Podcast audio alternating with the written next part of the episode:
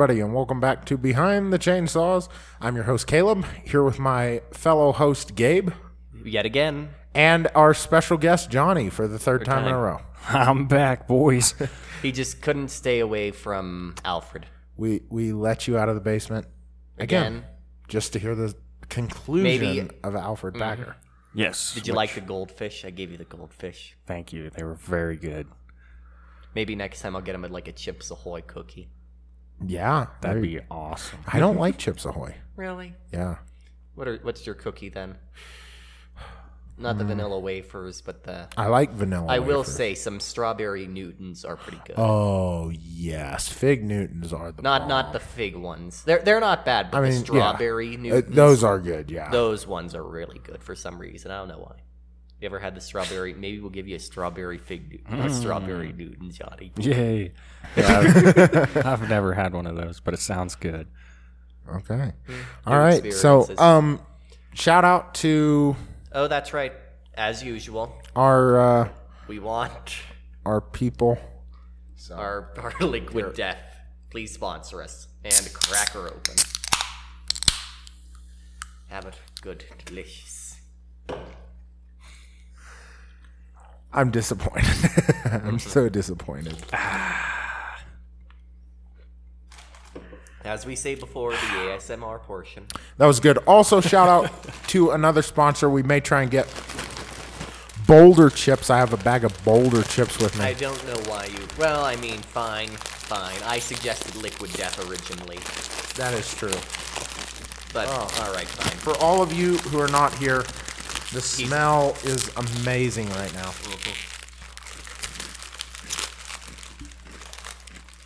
Someone's just gonna be like, I hate the sound of people opening up cans, sipping it loudly, and then crunching chips. Honestly, probably. Quite possibly. So anyway, Either way, welcome back. I think I should turn these up a little bit. Turning Ti- up, up. It's we, we're very quiet. Good. very Oh quiet. my goodness. Hello. That's Hi. a bit more. Hello. Hello. Okay. Um. All right. I Uh, should probably just lean into my mic a bit more. Alfred Packer Part Three. Yeah, the Part three. longest thing. I thought Alcatraz having two parts was kind of tough. No, no, he's take Caleb's taking the cake with Packer. yeah. It's a long story. So anyway, moving on from where we left off last week, episode. What is this? Fourteen now. So Um, think I think it's fourteen. I could be wrong. I think it's fourteen. Yeah. So last episode, um, we talked about confessions. He had given one. Actually, no, he'd given two. The first written confession, and then the first confession that he gave just out of fear. And if this doesn't make sense to you, you have to listen to the first. All three episodes. Yeah. So, anyways, moving on to the discovery of the bodies. So, um, August rolled around, and the site of the incident was happened upon by a John A. Randolph. he was a illustrator for Harper's Weekly magazine. He discovered the five bodies at the foot of Slum Gollum Pass two miles southeast of Lake City, Colorado. That is where I was staying when I watched the movie Packer. So pretty cool. All right. Um. So cool little thing is uh, he, they were found um, in a pine shaded gulch um, that was above Lake Fork, also known now as Dead Man's Gulch. Uh, this matched the exact description where Packer had originally claimed that Bell had met his end. The men would have been well within hiking distance of the nearby city had they descended the lake fork instead of traversing up. If they had gone down, they would have survived. so Packard extra bad. Well, I should lean in. Packard extra bad. Got Yes, yes. Um, the snow that had been covering the bodies and campsite had melted. Um, for about four months, this this allowed Randolph to discover said bodies. Being an illustrator for the magazine, Wait, so you said bodies. Was this all five of the other members? all five. So members. he killed them all in one. Yes. So this is where this is where things start getting interesting. So Harper, who you know, um, or not Harper, I'm sorry, Randolph, who worked for Harper's Weekly, was an illustrator, like I said. So he was good at drawing images. So here is an image that he drew. For those of you who cannot see, uh, you can look it up on the internet, but it's the top image. That is what he drew when he discovered the body. It is. Wow. It is. Um. What is it? Like three people laying down, just in their skeletons. Yes, I they had three people. Well, there's actually five. They had God. flesh on them, and there's actually a couple parts of the body missing. You can tell Yeah, one of them has no see a little head, one of them doesn't have a leg, Mm-hmm. and one of them does not have any rib cage. So, um, anyway, the local coroner and law enforcement set out for the site along with about 20 volunteers and found the body of all five men in various states of decom- decomposition, having been left to I the think that's- elements. I think that's decomposition. decomposition. What did I say? Decomposition. Or, Decompos. We knew what you meant. Yeah. we know what you meant, but you just Yeah. pronounced Decom- it wrong. uh, bleh, I can't talk I tonight. know words are hard. Words Yeah. are hard. Anyway, um, the bodies had been decomposing for four months before they were found. Um, the first people to the site noted that it appeared that extreme violence had befallen the men. It was putrid with the smell of death. Frank Frank Miller's head was missing entirely from the campsite. Content warning, by the way. Yeah. Okay. Good to know now. Yeah. Frank Miller's head was completely missing from the campsite, nowhere to be found. His and Israel Swan's corpses had been considerably worked upon by scavengers and were little more than scattered bone. Israel's skull had been um, had a jagged chunk missing out of it and was presumed that Miller's head had been carried away by an animal. Johnny's choking on his chips. You okay? Sorry, I'm okay. We're all good. Did you have something to add? No, no. No, just Carry- carry choking on. on boulder chips. He's the boulder chips is trying to take the place of liquid death. It's just Apparently. Anyway, continue. moving Continue. back. Um, the bodies of George Noon and James Humphrey were largely largely flayed from the torso, um, as well as their legs being skinned, um, but did have their faces intact with their beards. They still had facial hair. Well, hair doesn't really decompose. Yeah, um, but uh, some of the other bodies had been um, flayed. The face, um, like Okay. with uh, Humphrey's face, for example, had been slightly more worked on and decayed than Okay. Noon's. So pretty graphic. Yes. Um, they had received blows to the head, the shape indicating perhaps a hatchet that had brought these men down. Um, they had broken bones. Uh, Shannon Bell lay with a uh, his legs splayed and his arms uh, crudely cut to the bone uh, leading down, and his arms and legs were flayed. Um, his remaining corpse was a putrid mass of just flesh, bone. Pretty gross. Um, the lack of noticeable decay in his face suggested that he had been the last to die. The top of Bell's skull had been ripped open, and his brains were laying on the ground beneath him. Ooh.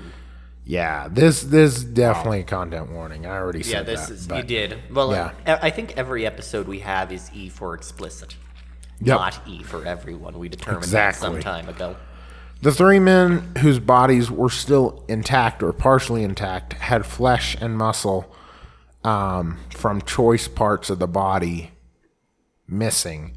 Um, no attempt had been made to consume bone marrow or any of the organs. the state of the bodies immediately contradicted Packer's version of events. Um, Well, number yeah, one, all of them. yeah. Number number one, I could have played the music. they were all in one spot, uh, not scattered across the entire mountain range, like Packer had said. If you remember, he had said they hiked for like four days. One of them died. They hiked for another four days, yeah. which means that that was, you know, that was pretty bad. Yeah. Um, both Humphrey and Noon had large portion, portions of remaining flesh, mus- muscles, exor- organs, etc., that could have been consumed long before Bell succumbed to madness of hunger and attempted to murder quotations Packer, um, as Packer had claimed he tried to do. Um, so, any thoughts so far? no, just keep going. This is interesting. Well, so one observation I guess that I would make is like I do find it unlikely that he would have been able to kill all five men by himself. You know, like so if he decided he was hungry and turned on one of them, the other say, ones would get. I didn't think got of that. one of them with a hatchet. Yeah, there was four guys. You know, he just killed Yeah, one of them with a hatchet. There's no way he could have gotten Hmm. all five of them with a hatchet by himself. Good point. I think they would have turned on him, right? So something something interesting must have gone down in this. Uh, Yeah, We probably don't know because Packer never gave us the I actual doubt. story. I doubt he ever did. Um, bless you. thank you. So, anyways, um, it's presumed that. Um, so the theory at the time was that Packer killed the men before supplies ran out to rob them of their possessions, got snowed in, and then lived in a makeshift shelter for a couple of months, walking to his slain companions and slicing meat off as needed. So, moving on. Months had passed with no definitive evidence of a crime being committed, uh, no bodies discovered, and no charges. This was before, you know, they found everything. Um, once they brought back the evidence of like all the bodies, so on and so forth, uh, the generally accepted theory at the time was that Packer had attached himself to the party under highly overstated qualifications of being a excellent mountain guide. well, yeah, we familiar with that the a while ago. yeah, familiar with the area in order to accompany the men to Breckenridge, and then had he had planned. Uh, he had and had at best led his party to miserable deaths due to gross incompetence. Uh, it was nearly a crime itself, but no, no one wanted to uh, try him for that because there were no bodies. then the bodies were discovered. Uh, the cannibalism aspect of his charges, although shocking, was not necessarily um, an issue of his guilt. People at that time were well acquainted with the story of the ill fated Donner Party, yes. We got to do that one day. yes, who had resorted to cannibalism um, during their trip, which ended very badly. So, cannibalism was not then or now illegal per se in the United States unless one committed murder in order to obtain the fe- flesh that was to be consumed. Uh, so, So essentially, you could commit murder and eat someone if it was for one survival. yes. Okay. Uh, no, not murder them per se. Okay. Uh, let them die. If they died and you ate them to survive. it is not a crime. Interesting. What if? What if someone? d- Well, they, that has to be a law against that. Like someone dies and then you just cut them up. There has to be a law. I mean, if there's no good reason for it, yeah, it seems like there probably is. But if it's for survival, I see that makes sense. Mm-hmm. Well, I mean, it, it does. It's, It, it at least makes sense. So yeah. If- okay. So, if you need to survive, you can cut up a corpse. true. Good to know, but don't do it otherwise. Mm-hmm. Indeed. We just need a cookbook now. We need to that maybe we could do that. We could add. we just no no no no. I I know you think I'm like what the hell are are you thinking? But we just we get reports. We do a couple a bit of research on people who have eaten people, and we figure out because a lot of them have said it's like oh this part was really good or this part was really bad or I fried this part or I steamed this part. Oh my goodness, this is so messed up. I know at least. Um. Just add Well, salt. just. well, there's this guy. There's this guy who said the breasts tasted really good. There Right. was another story. I forget the guy, but he said essentially everything that was higher up on the body was good. Everything that was lower tasted terribly. Hmm. And then, of course, there's Jeffrey Dahmer. yeah, he ate like all kinds of stuff, didn't he? So and there's and there's more cannibals than this. So we'd have we'd really could f- try to figure out who is or what areas are delicious. Just saying. Yeah. Yeah. I mean, we could for sure. But go on, go on. I'm just saying Okay. little little side tangent, but I'm just I'm just saying we could make the cookbook because everyone jokes like, oh yes, if Jeffrey Dahmer wrote a cookbook, we could make Jeffrey Dahmer's cookbook. Just saying. yeah, and then get like I don't know, imprisoned or something. Eh, we'll put it on. We'll put it behind a paywall. Yeah. You, you subscribe to our Patreon, you can have our cookbook. Yeah, and here's the thing: it's it's not. We just assembled it. It's not our recipes. It's someone else's. We didn't try any. We of could them. throw a couple of our recipes in there, though. We could, we could, yeah, we could throw a couple of vegan recipes in. There you go. There you go to balance out the. Yeah. Mm-hmm. It's like Wouldn't vegan options for humans just be like hair? No, because humans are well, technically he- we- animals. Technically, also the stomach can't digest hair. oh, There's is there some sort? I know it's strange. huh? Does that I've mean all the hairs shows. you've eaten in your food are like still floating around in your system now? It it gets it's like gum to an extent. It gets processed through your system because I remember there was um medical drama I was watching once and one of the guys was eating his hair and it had come and it had formed a gigantic clump in his stomach wow, that's nasty. because it didn't it didn't move through his system. Is that why cats have hairballs? Yes. Because the stomach doesn't digest the hair. Wow, interesting. Fancy. Mm-hmm. But with that, Back to ruining Packer. everyone's appetites by, by first making them by ta- telling them about human and then ruining it by hair. Yeah. Um, All right, moving on. Packer was spared from death. Uh, What? yeah. So uh, Really? I would have thought he would, especially when was this? Eighteen something. Because I would have thought that he's he's prime candidate for being hung. Yeah, at what point in time would this have been? Eighteen something or other. 1883. He's a prime candidate to be hung. Oh I'm yeah. just saying. Oh yeah. Yeah. No. So Packer was spared the death penalty when his lawyers discovered that the murder status on the books for 1874 had been repealed and replaced with a saving clause, which spared him from being tried for murder on a technicality. Hmm. All right, So he- fair enough. yeah. Fair enough. What? How does I that still work? think it's wrong, but fair enough. Oh, I agree. And and so anyway, um another trial. So here we go. Uh, at the time, uh, or so this is the second hearing, like the second trial.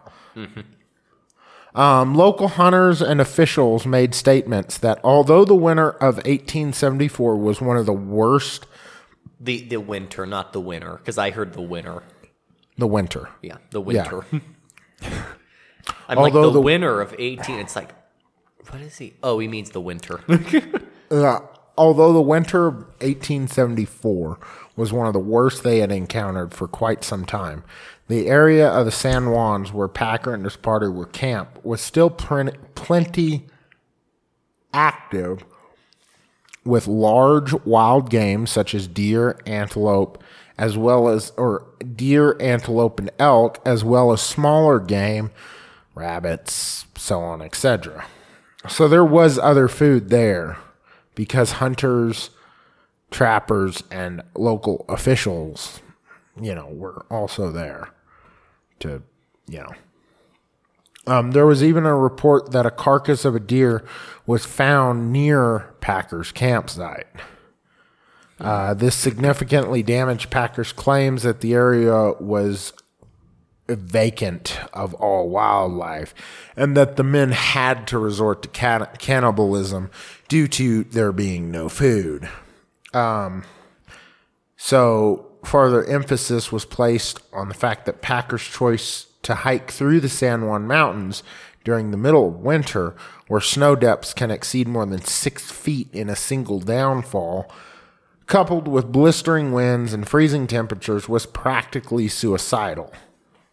The chief, white man's a friend, oh yeah, U- Ugre. Uruguay. I Yeah. still wanted him to be eaten. Yeah, he had he had given them a safe route to follow um, that was next to a water source that uh, yielded fresh fish during the winter, um, and it kept them on course to where they were headed. But of course, Packer didn't. Yeah, talk want of to- talk about ingenious, just pure and utter genius. Yes. Um so this is the second or is this the se- No, this is the third confession. Now. Um Packer's version of the events that took place at the campsite remained relatively the same um, in his third version of the story. Packer did make a request that he be charged uh, 40 years in prison uh, only for the death of Shannon Bell. He, again, said the only person he killed was Shannon Bell when he charged Okay. him with a rifle. Okay. Um, The other deaths were just beyond his control, which, so these are his words. Um, the other deaths were beyond my control. Um, his request was denied. He was sent to serve out his sentence at the Cañon City Penitentiary. Um, so, um, Packer, Packer filed a couple of appeals to appeal his case, uh, five separate occasions, uh, each one denied. Um, wonder why. Uh, he even sent letters to a newspaper stating he had been unjustly convicted by an unfair and unsym- unsympathetic judicial system, um, and that the arrogant judge and the small minded people of the jury were wrong. On June 19th, 1899, Packer's sentence was officially upheld by the Colorado Supreme Court. Uh, he was, but nonetheless, he was paroled on February 8th, 1901. So, you know, good, good for him, I guess. Um, let's see, keep moving down, keep moving down. After his parole, Packer went to work as a guard at the Denver Post and later as a ranch hand. His employment at the Denver Post came about, many believe, as a direct result of um, the owner of the Denver Post, or one of the head people there, was key in getting him released. Okay. So he got a job after he got released at the Denver Post. Packer's death. Let's moving on. I'm surprised he got it because he still had epilepsy and everything. Yes, yeah. So it seemed just saying, little strange, little strange. Yeah. A little bit.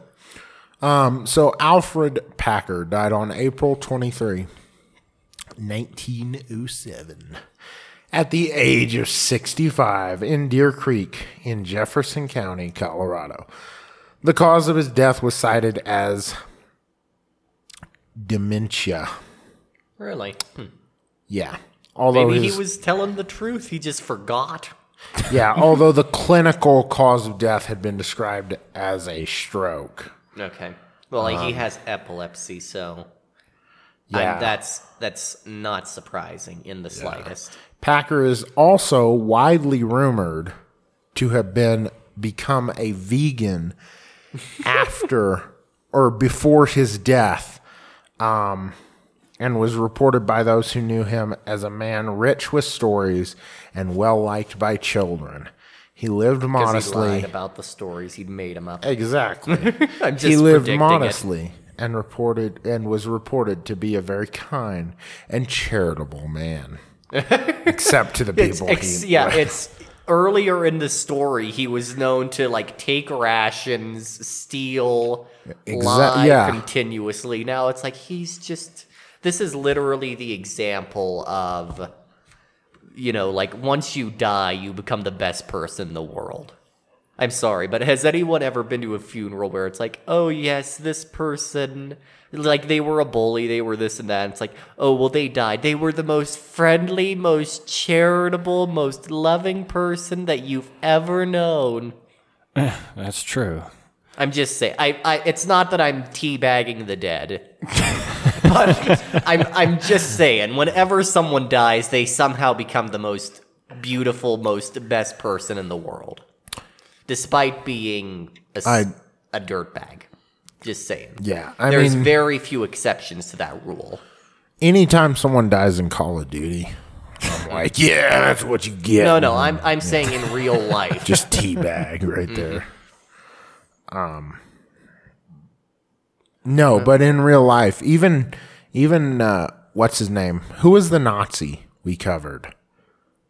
Chanel. Chanel. Well, here's the thing. With she was loved. She well, still here's- is. Well, the thing with the difference between uh, Chanel and when she died is she did exceptionally good work at covering her tracks, and Hmm. then after she died, more of it still ca- more of it came to light. But she's still a highly influential figure. Oh yeah, Because I mean, if anyone that remembers that story, she had a lot of ups and downs because she did a lot of great things and a lot of, well, I don't want to say she did a lot of great things, but a lot of inspirational items, like how she just worked her way out of poverty. Granted, she clawed her way to the top, but yeah. she did, you know, go from an orphanage to a very wealthy woman. Yeah, true, true. Um, anyway, finishing up, uh, this is 115 years after Packer consumed his companions. Um, uh, a um, they dug up the five bodies. Uh, this task was taken by James E. Starrs, a uh, a professor of law um, in forensic science at George Washington University. Oh, the men's remains were located at the end of a reg- residential driveway of a home belonging to a local surgeon. Um, they they were buried. Um, Starr and his colleagues uh, dug up the bodies to find out what really happened. This is a quote. Um, I don't think there will ever be any way to scientifically demonstrate cannibalism. Cannibalism per se is the ingestion of human flesh. So you have Yeah, to yeah, have a picture. you have to have a picture of the guy actually eating. Packer never denied cannibal- cannibalism, so this is not what the men's main intent for their investigation. Um, the main intent was to find out if Packer had indeed murdered his comrades. Um, ex, how do you uh, um, Words. exhumation? Is that how you say that? Is it exi? uh, when you bring a dead body out of the ground. Exhume. Um, when they exhumed the skeletal remains, uh, the bodies showed signs of what appeared to be blunt force trauma to the skull of two of the men, with no other noteworthy dis- noteworthy disturbances to their skeletal remains aside from those made from their butchering. All skulls had damages varying ex- with varying extents of damage. Um, let's see. Suggest uh, so this suggested that their heads were possibly covered with a blanket at the time of their deaths. Uh, the three other skeletons showed defensive signs of hacking marks across their arms. Um, Shannon Bell being one, which one could subs- sustain whilst shielding his face and body from an attack. Although Packer claimed that Bell had murdered the others with ha- hatchet blows to the head, in his second version of the story, he never claimed he, that he had to fight off Bell with a hatchet in any rendition. In one of the versions of his story, Bell had charged at Packer with Swan's rifle, and Packer shot him. In Packer's second official version of the story, he claimed he finished off Bell with a hatchet blow to the head, but that was the extent of his claims in regards to the hatchet. All five skeletons had numerous different post-mortem injuries to them, including uh, depressed fractures, butterfly fractures, butchering marks, and hacking marks, um, which seems to con- um, contradict Packer's claim of minimal cannibalism. to a skeletons from two skeletons aside from that of Shannon Bell were found to have cylindrical puncture wounds in the pelvic bone, bone, which has led some to question if all three men are the result of scavenging marks of a bear or even possibly bullet wounds. No definitive conclusions to these theories have been made. Um, this discovery suggests a scenario in which two of the men were bludgeoned in their sleep by Packer. The three remaining men awoke, and Packer shot them in the hips to incapacitate them. Um, they then attempted to fight off Packer, who was wielding a hatchet, and he killed them with blows to the head. He then butchered the men and used their flesh to survive in his snowbound state during his journey. The different states of decomposition of the bodies does contradict this theory, though, because it would have meant that all the bodies would have decayed at the same rate. So it seems unlikely that Packer had shot three of the five men in the hip, which is not by itself an outright kill shot, unless it was, you know, it hit like an artery or mm-hmm. something. A major um, organ. Yeah. So in 1994, David P. Bailey, curator of the history at the Museum of Western Colorado, undertook an investigation to turn up more conclusive result than Starrs did with respect to Packer's claims uh, to have shot Bell. Um, exhaustive investigation into the pistol's background because they did find the Colt revolver that was reportedly found with Packer. Um, turned up documents from the time of the trial. Um, and they didn't really get anything. Uh, here's a quote A Civil War veteran that had visited the crime scene stated that Shannon Bell had been shot twice and the other victims were killed with a hatchet. Upon careful study of Bell, he noticed that several bullet wounds to the pelvic area and that Bell's wallet had a bullet hole through it. So this does seem to collaborate with Packer's claim that Bell had killed the other victims and that Packer shot Bell in self defense. By 2000, Bailey had not yet proven a link between the antique pistol and Alfred Packer, but he discovered that forensic samples from the 19, or 1989 uh, bodies, when they dug them up, had been archived. Um, and lead fragments in the soil taken from under Shannon Bell's remains were then matched to the gun. Um, this leaves a lot of questions about whether or not Packer was telling the truth about shooting Bell in self defense and if Bell had killed his companions or if Packer had killed everybody and shot Bell Hmm. because he had woken. And that brings us to the conclusion of Alfred Packer. You mean the the end, not the conclusion, or The end. Yeah, Conclusion is the end. oh, is because I thought that was more of a. I conclude that this is what happened. Conclusion also means like the end of the story. Okay. Listen, it's been a long day. I'm tired. Just a I'm, quick. it's interesting and it's kind of making my mind go, but I'm also kind of tired. So it's like three parts. Could it just be?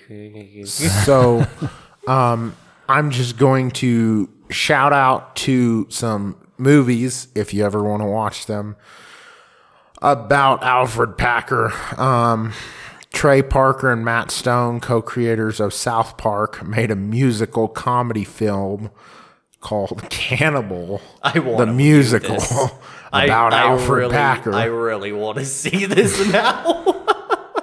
Oh my goodness. well, it's from the creators of South Park. It's got to have something good in it. That's Yeah. true. Also, uh, there's another one called Alfred Packer the Musical. I feel like this is a slap in the face to everyone that died. Well, I mean, it's also okay. it's also how like um, what's that guy's name? Mel Brooks Oh. did. Um, I think it's he had a like a gag. It wasn't an actual movie, but he had like a gag in the movie, and like the gag was "Springtime for Hitler," and they were Oh. just ripping the Nazis. I think what was that movie? To be or not to be. Oh, okay. But they had like a, a gag in the or no no it wasn't to be or not to be. What was that other movie? Because to be was not to be. That's not that's not the right one. I forget the name of it, but they had a gag in it where it's like, yes, we're putting on a performance, springtime for Hitler. and I remember, it's, I think it was the guy that played Hitler was really gay. Oh, okay. That's funny. But uh, also in a couple other movies you can watch um, are The Legend of Alfred Packer, 1980. That's the year it was made.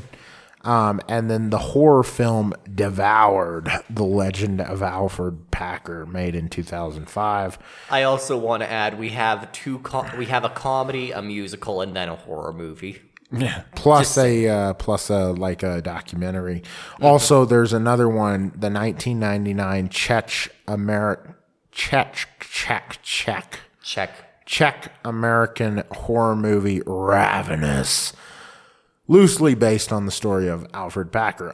If I had to guess, the one I watched was probably Devoured, The hmm. Legend of Alfred Packer. Hmm. The one I watched when I was a kid mm-hmm. in Salt Lake City. Oh my goodness. I went to the trailhead what that Packer split off from the river. You were in uh-huh. Salt Lake.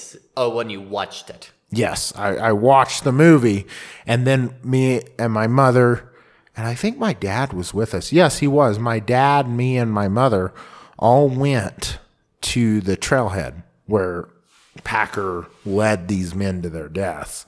Wow. And I didn't really understand, like, you know, what all this was. I was like, oh, this is cool. A bunch of trees.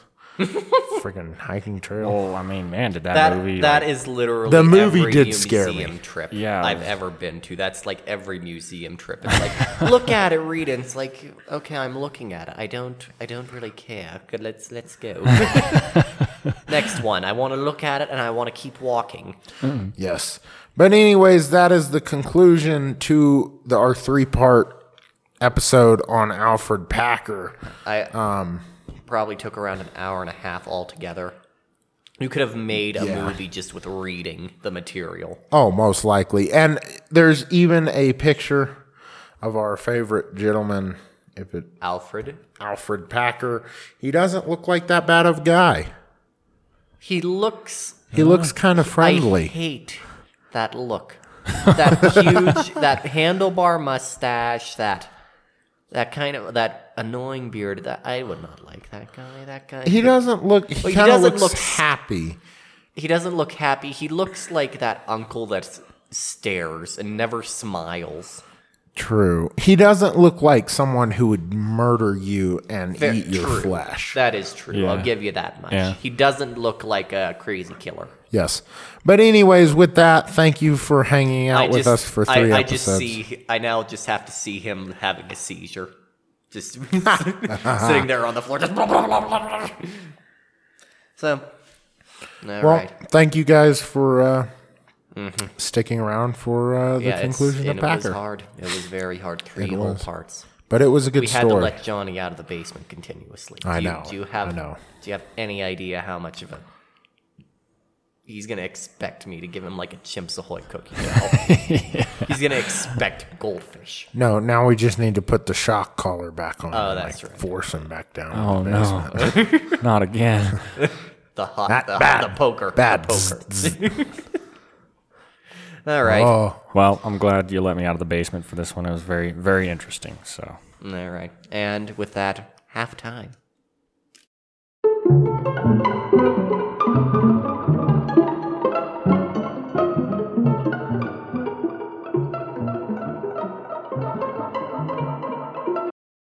And we're back. Half time was all right. Caleb's like, I just gotta eat my boulder chips now. It's the best. yeah. All right. Nice, nice. right.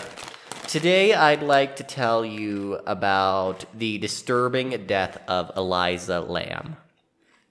oh, So, Is this Ma- uh, Mary had a little lamb's cousin? no. No, no. oh my goodness. So, I'm going to get right into it. So, to this day, nobody knows exactly how Elisa Lamb died. What we do know is that she was a 21 year old Canadian college student, and she was last seen in the um, the the Cecil, I think that's how you say it, the Cecil Hotel in Los Angeles on January 31st of 2013. So this was this was a little over 10 years ago at this point.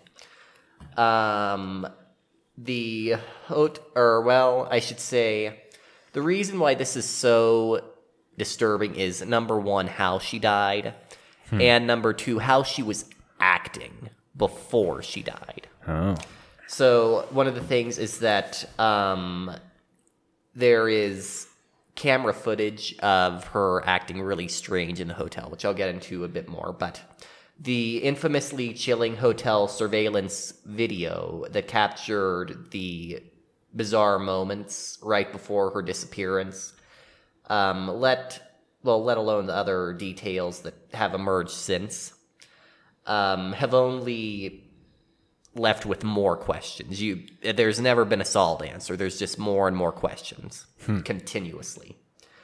Um, so ever since her body was discovered in the hotel's water tank oh my. on February 19th, uh, her, dra- her tragic demise has remained surrounded in mystery. So you got a bit of a sneak peek on how this sucker ends, but I'll start to tell you the story. So, um, let's see.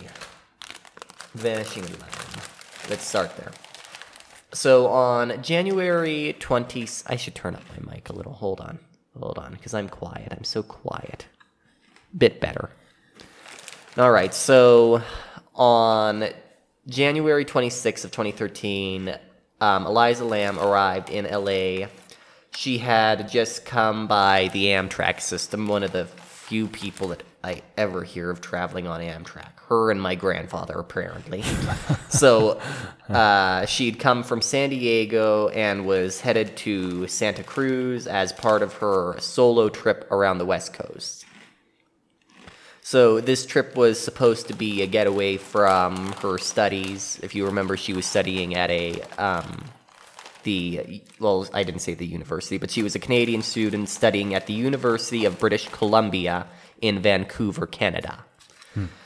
Uh, this is where she was originally from.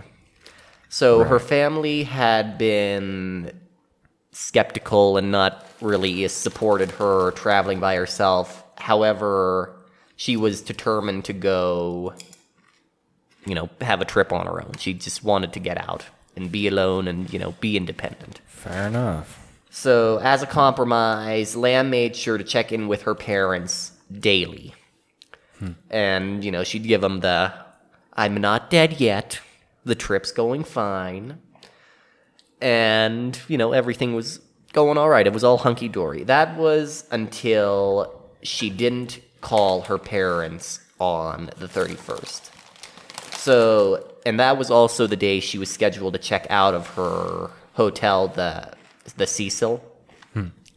So the Lambs eventually contacted the LA police, and the police started to, you know, search the premises because you know missing persons report.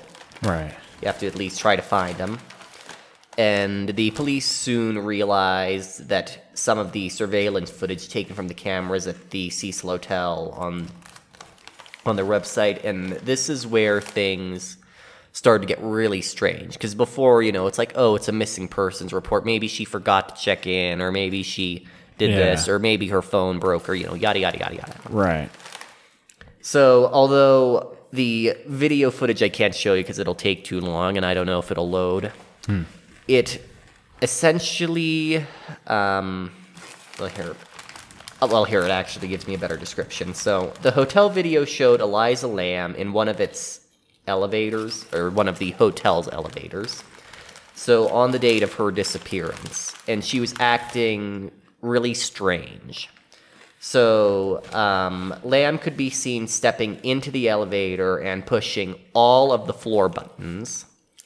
Uh, she steps in and out of the elevator.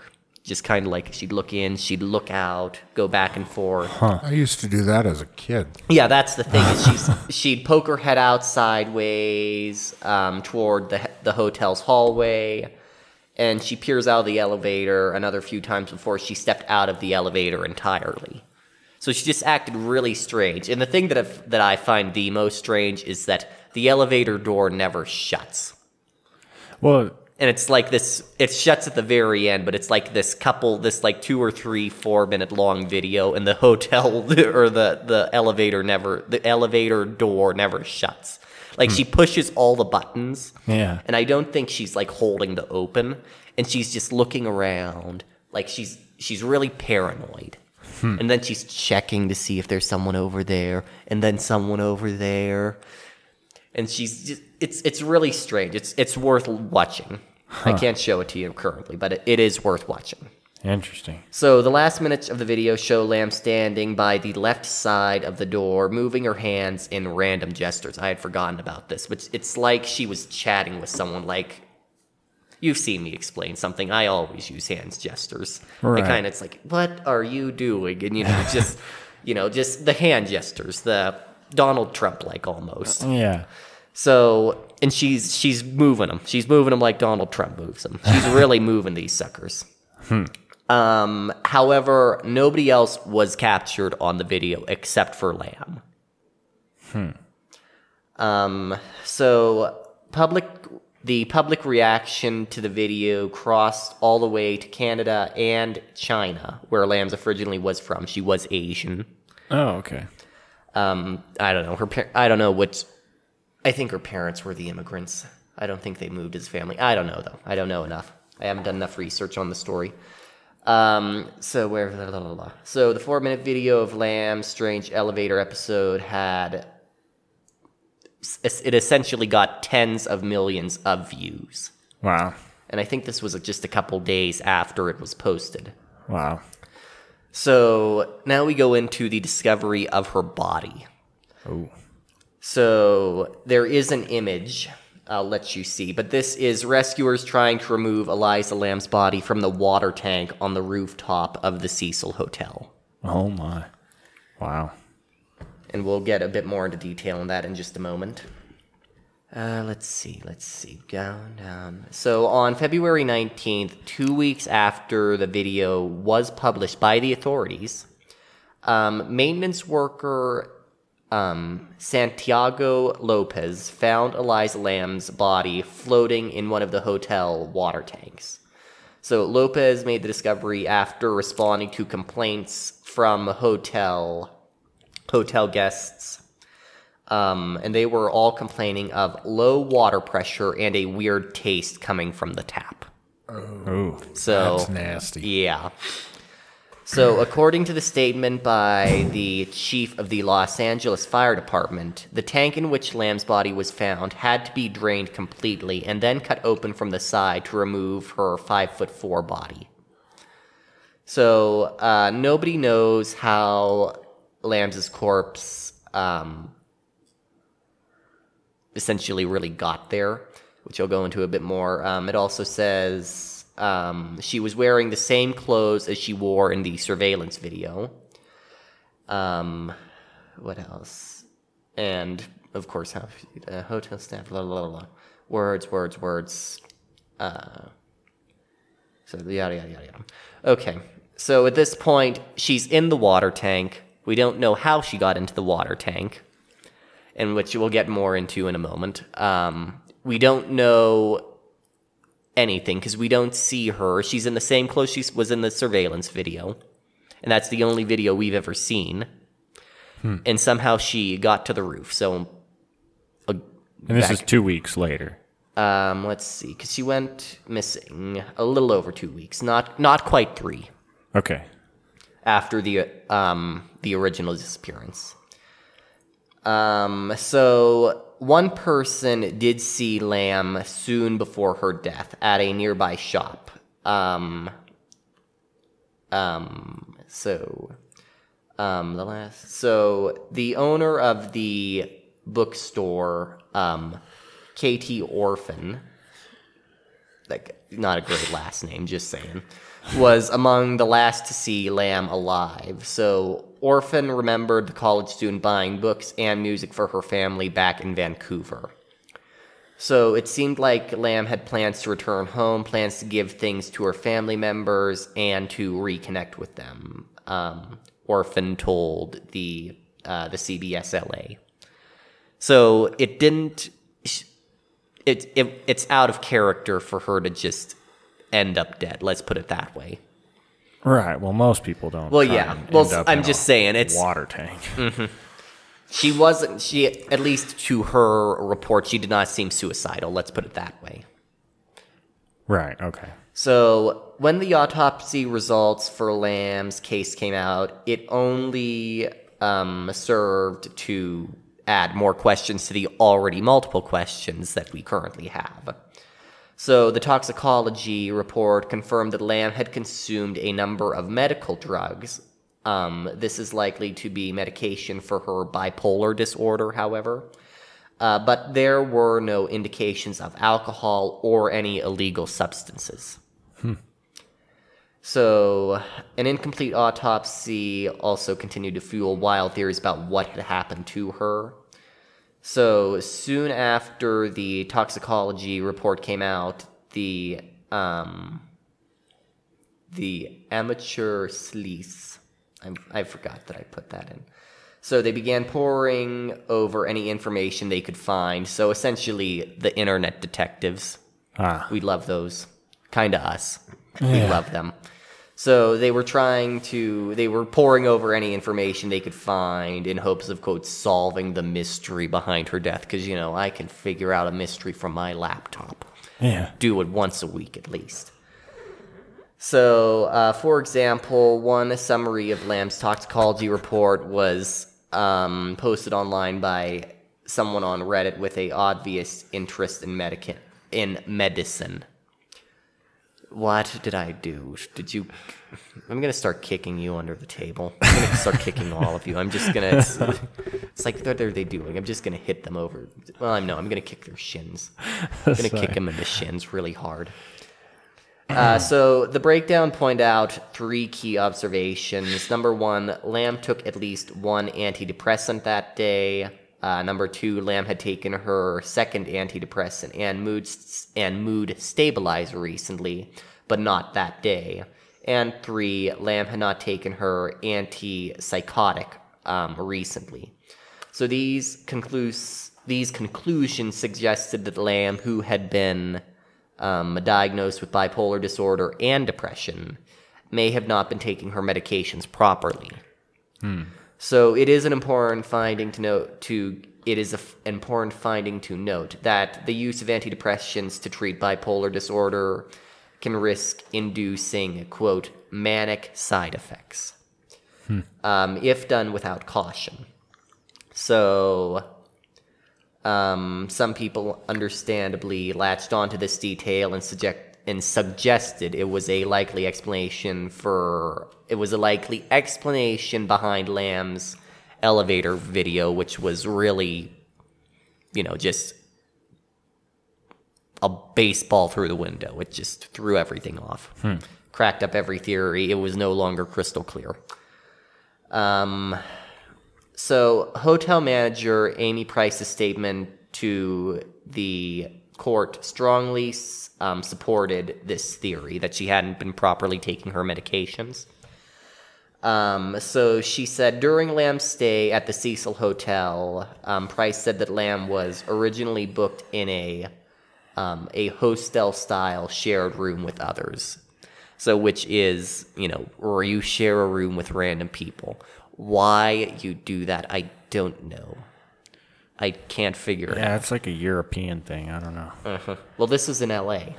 Yeah, I'm surprised they do that there. That's I'm just saying, it's really strange.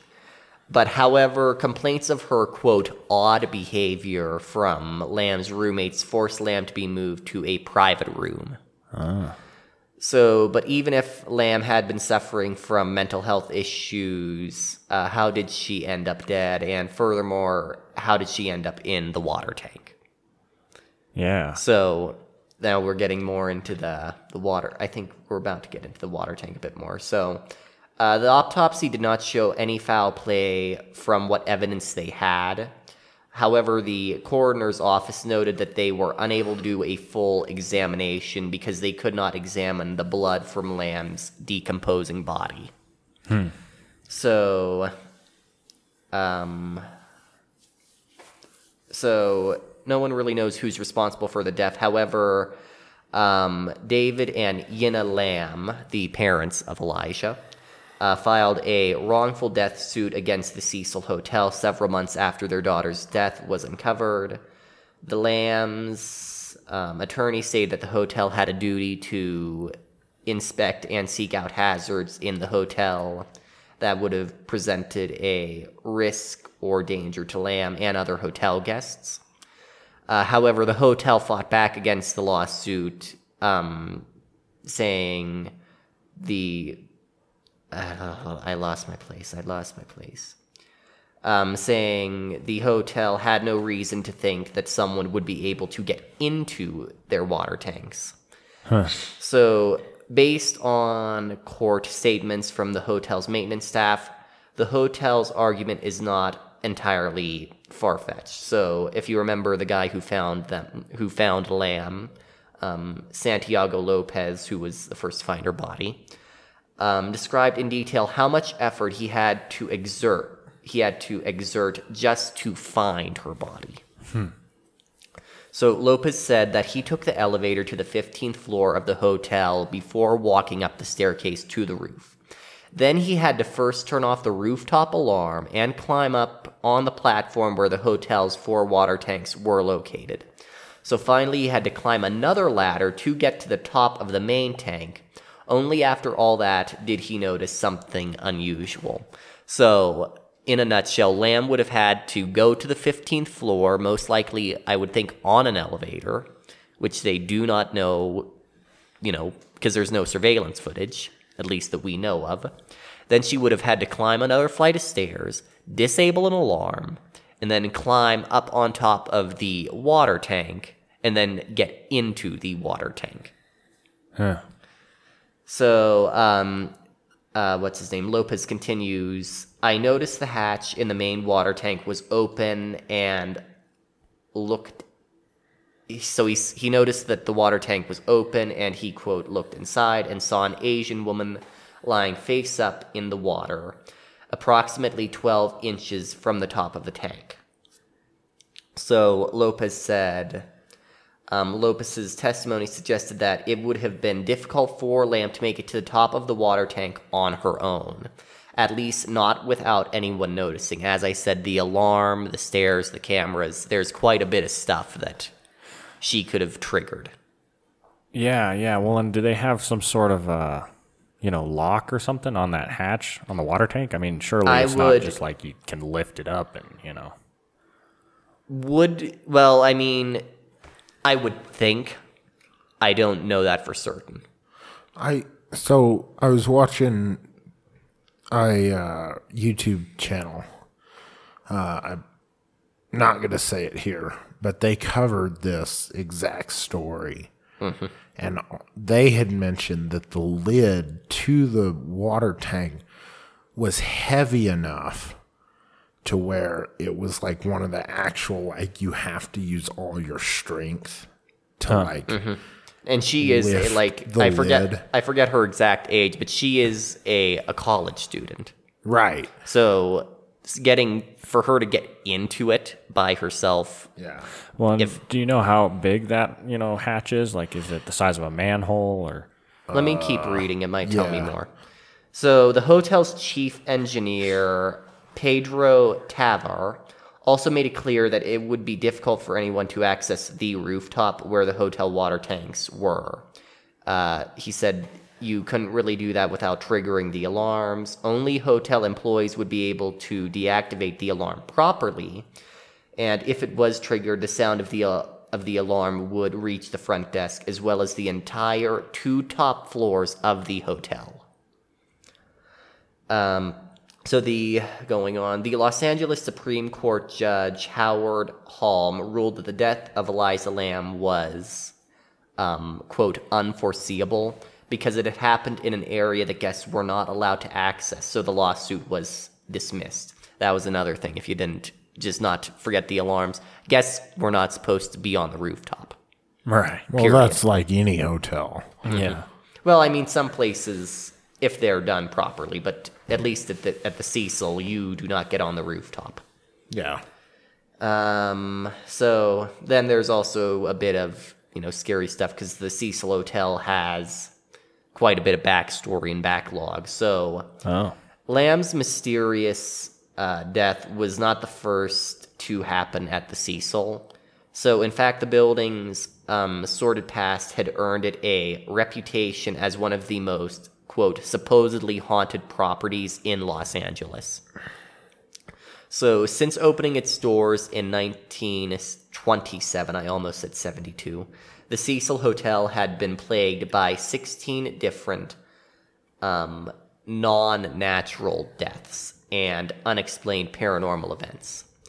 So, one of the more famous deaths associated with the hotel was, well, other than Lamb's, was um, the 1947 murder of actress Elizabeth Short. Uh, she was also known as the Black Dahlia. I'm I haven't heard of her. So, who was reportedly seen drinking at the hotel bar in the days before her death. Uh, the hotel had also hosted some of the country's most notorious killers.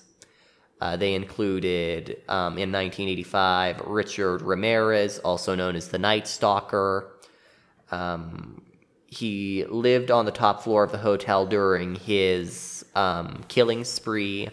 And the story goes that after a murder, Ramirez would dump his uh, his bloody clothes outside the hotel and return to the hotel half naked. Uh, back then, the hotel was in such disarray that Ramirez's uh, nude state barely raised an eyebrow. Oh my. Wow. So this is literally like the this is like you see a naked guy going down your Motel 6 hall. yeah. It's it's like they're in such shambles. Wow. Why would you want to stay there? Mm-hmm. Goodness. So 6 years later another um another murderer stayed at the hotel um Australian serial killer Jack Un- Jack Unterweger, who earned the nickname the Vienna Strangler. Um, that was another one. They don't give me details. So, with such a history, one would think that the Cecil Hotel would soon be uh, condemned. Yeah. But actually, the building was recently granted landmark status by the Los Angeles, well, well by the city of Los Angeles, excuse me. Yeah, that's Uh, California for you. The hotel was given the distinction because of the building's opening back in the 20s, uh, which is considered the beginning of the lodging industry in the U.S. And of course, meanwhile, the tragic death of Lamb at the hotel has inspired lots of stories like um, Ryan Murphy's American Horror Story Hotel.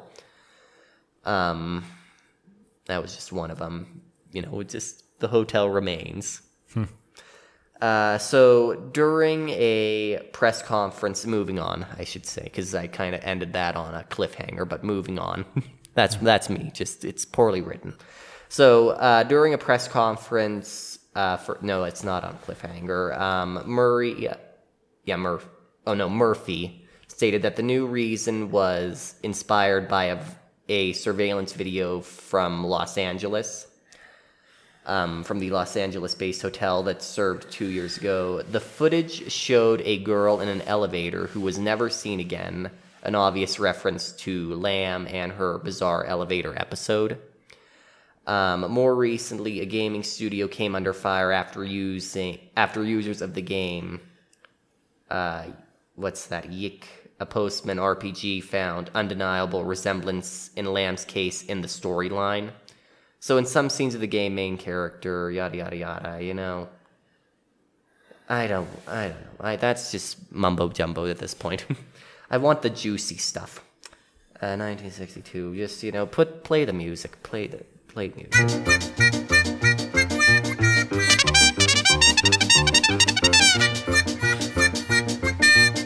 All right, they don't give me any more details. We don't figure out the latch thing you two were both discussing. They just left us on a cliffhanger. They didn't tell us if the ho- if the water tank was locked. They didn't give us any more details. I do also. It's not in this article, but I do also remember um, another story saying that Lamb's parents were really essentially helicopter parents because they didn't call her on the 31st and they also contacted police that same day. So there's also little other juicy details that this left out and of course the as Caleb was saying the the um the water tank lid well she uh, Lamb shouldn't have been able to lift shouldn't have been able to lift that lid on her own. Yeah, well, I think it's safe to say it's got it's definitely a murder. well, here's because a hotel employee is what I'm Yeah, thinking. that's we exactly what I can't. was thinking. That's the thing is we can't find. There were no. We couldn't find drugs in her system. So they don't know the cause of We death, couldn't find fingerprints. There, there's so many open ends. Like, well, I mean, we we have no suspect. No, there's no one that's like, oh yeah, we see them in this footage, or we have their fingerprints, or we have this, or we have that. We have nothing. Yeah, well, if you know a high up, Literally nothing. a higher up employee of the hotel, like a manager or something, who has access to the cameras, as well as all the codes and you know all that stuff, they could get rid of the footage theoretically, right, or alter it. Well, then how do you convince Lamb to go into the body? She had no stab wound, so she had to be alive. while she was put Right, in there, well, and there were was no drugs. Although they couldn't have a full autopsy report, they could not find any drugs Um. other than her prescriptions. So Right. Well, she for a was, guy my size, I could easily because I have seen pictures of her like when she was still There was alive. no signs of foul play.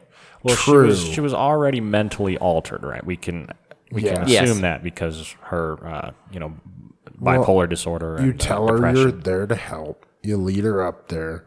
You grab her. Grab it. So I could probably get someone into that tank without causing bodily harm. D- But so, although the opt- the autopsy should have caught if she drowned or not. Mm-hmm. Well, that's what it was done is mysterious drowning. Okay, then So there you drowning was the cause. Of And that. here's the thing to go to your point, there was no slamming or any bruising on her body. So, for example, Okay. before you, if if you were pushing her hypothetically, if you were pushing her into a tank, chances are you'd smash her head against something while she was Yeah. going in. It's not like you just pick her up and drop her in there. Yeah. And furthermore, I think the report said she was only like a couple inches from 12 inches. yeah, 12 inches from the top of this tank. No. Now, granted, I don't know if the water goes like up and down or how it fluctuates or what, but I mean, 12 inches from the latch, you woke up. You hype, say you woke up, say you were drugged and you woke up, you could pull yourself out. well, if, not if you couldn't lift it though, right? The hatch. Well, It my was thought- open. That Yeah, it was open. What's his Oh, name? so it was found open for like two weeks. Yeah, the latch It was, was, just open. wide open. But my thought is, here's my thought, and and there's uh, we're not gonna get to the bottom of this. There's no way. I, d- I highly doubt it. But I've always thought, what if she was swimming? You know, wanted to go up there. she got the alarm thing is what stops that theory. Well, here's even let's say let's give him the benefit of the doubt. Let's say the alarm system was broken just for that day. How did she get up there, undo even if there was no lock on the water tank? Right. She is a I think it's a 21 year old a how old was she? How? A 21 year old college student. And she's not any anyone that's seen pictures of her, she's not like a beefy girl. She's No, she's a she's- 21 year old yeah. college student. How is she going to lift up the panel? I'm not saying that it's What if it was already lifted up? although possible very unlikely. I mean, 'Cause yeah, true. As as you were saying, you mentioned that there was a lock on. I didn't say a lock. I just said that the. Oh, the- did you not? I did not. But I said that the panel, according to a YouTube channel I watched on Mm-hmm. the same story, said that the panel was heavy enough to where it it took a grown man considerable effort to Mm-hmm. like. lift it. and here's the Oh, thing: it. she didn't just like get in there and then the top close it. She had it wide open.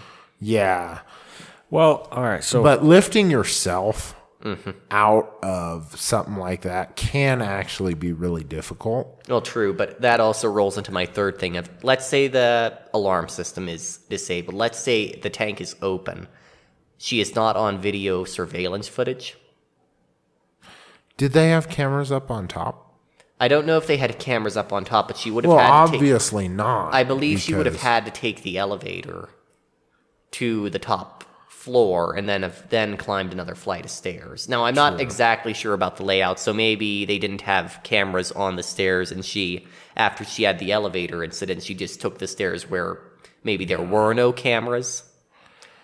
But here's the thing. This we also f- forget this happened in 2013. So there, I mean, in 2013, there's cameras everywhere. I'm just saying. True. Well, that's why I think it, it's got to be an inside job. Maybe even you know collaborated more than you know two hotel employees work together. And I bet there's Mm-hmm. some sort of drug out there that you know if you put someone in water, it can like destroy the evidence of that Well, or, or something like that. You know. True, but then I mean, there are untraceable drugs. then Yeah, again, I then mean, well, then also then that leads to the question: What's the motive? There was no, there was no physical abuse. There was no sexual abuse. No physical Right. abuse. what would be their goal to? She has no ties to Los Angeles at all. She's from Yeah. Canada. Yeah, good point. It's not like the crazy boyfriend. Yeah. There's there's just there's so many loose ends with this story. Yeah. Well, That's interesting. Mm-hmm. well, that's why I brought it to the table tonight. Um, I I'm done. That's all right. that's my One conclusion. last thing on my Packer story. Oh, I dear. just discovered this. Oh boy. Students at the University of Boulder in Colorado named their brand new grill, their cafeteria grill, the Alfred Packer Memorial Grill. And they had they had a plaque engraved that says the Alfred Packer Memorial Grill. And on it, it says, have a friend for lunch in quotation marks. I am not making this up. There is an actual he is plaque not lying. He's on the is- grill that says Wow. the Alfred Packer I'm Memorial surprised. Grill. I'm surprised that was permitted. Have a friend for lunch. I, I I'm not saying I dislike it. I, ca- it's a I lot love of it, fun. I but love it I'm too. but shocked that it- someone would say that's okay. Yeah. I'm yeah. I'm that. I agree. I'm shocked that the thumbs up was given to that. It's like, hey, let's make this highly offensive cannibalistic grill. Well, not even high. Well, yeah. Well, there was another one in Colorado that was a uh, a restaurant, and their slogan was, "We have been serving meat. We have been serving humanity since 1870." there's apparently there's a lot of Packer themed restaurants. Apparently. That is very interesting. That's pretty funny. Yeah, and one of their uh, one of their top selling burgers is the Canna Burger, Cannibal Burger. Oh my. So, anyways, I thought that was funny. I had to share that the That fact was- they that named was a a, great grill ad. a grill you cook meat on after a cannibal.